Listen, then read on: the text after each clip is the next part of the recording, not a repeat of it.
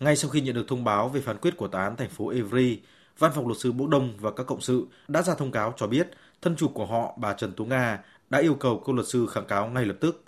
Trong thông cáo ngày 10 tháng 5, ba luật sư của bà Trần Tú Nga là các ông William Bốc Đông, bà Emily Lefebvre và ông Bertrand Gopon cùng khẳng định phán quyết của tòa án thành phố Evry đã áp dụng một định nghĩa đã lỗi thời của quyền miễn truy tố, trái với các nguyên tắc hiện đại của luật pháp quốc tế và luật pháp của nước Pháp.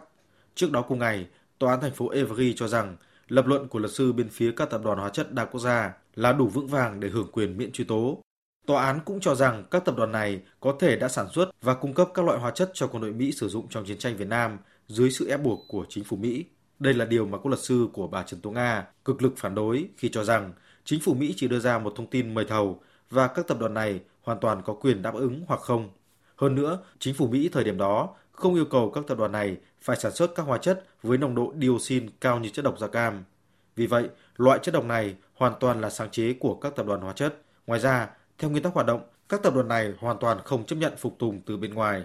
Dự kiến trong phiên phúc thẩm sắp tới, các luật sư của bà Trần Tố Nga sẽ yêu cầu phía bị đơn cung cấp toàn bộ các trao đổi giữa các tập đoàn hóa chất và chính phủ Mỹ liên quan tới việc sản xuất các loại hóa chất cho tòa án. Theo các luật sư của bà Nga, trong phiên xét xử sơ thẩm vừa qua, các tập đoàn hóa chất chỉ cung cấp những nội dung có lợi cho họ.